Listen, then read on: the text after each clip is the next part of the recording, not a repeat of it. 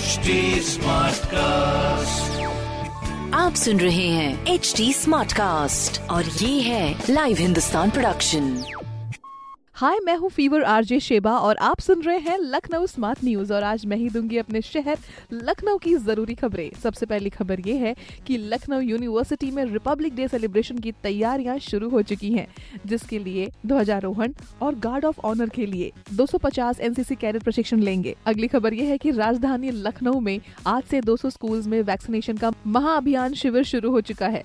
15 से 18 साल तक के बच्चों को जल्द से जल्द वैक्सीन लग सके। इसी की कोशिश है, साथ ही इन सब बच्चों को वैक्सीनेशन के लिए आधार कार्ड या स्कूल की आईडी ले जाना अनिवार्य होगा। और अगली खबर ये है कि लखनऊ और प्रयागराज के बीच जल्द शुरू होने वाली है हवाई सेवा। साथ ही यूपी में राज्य सरकार ने हवाई कनेक्शन को बढ़ावा देने के लिए एटीएफ वैट की दीवारें घटाने का फैसला किया है। इस तरह की खबरों के लिए पढ़ते रहिए हिंदुस्तान अखबार। कोई सवाल हो तो ज़रूर पूछिए फेसबुक इंस्टाग्राम और ट्विटर पर।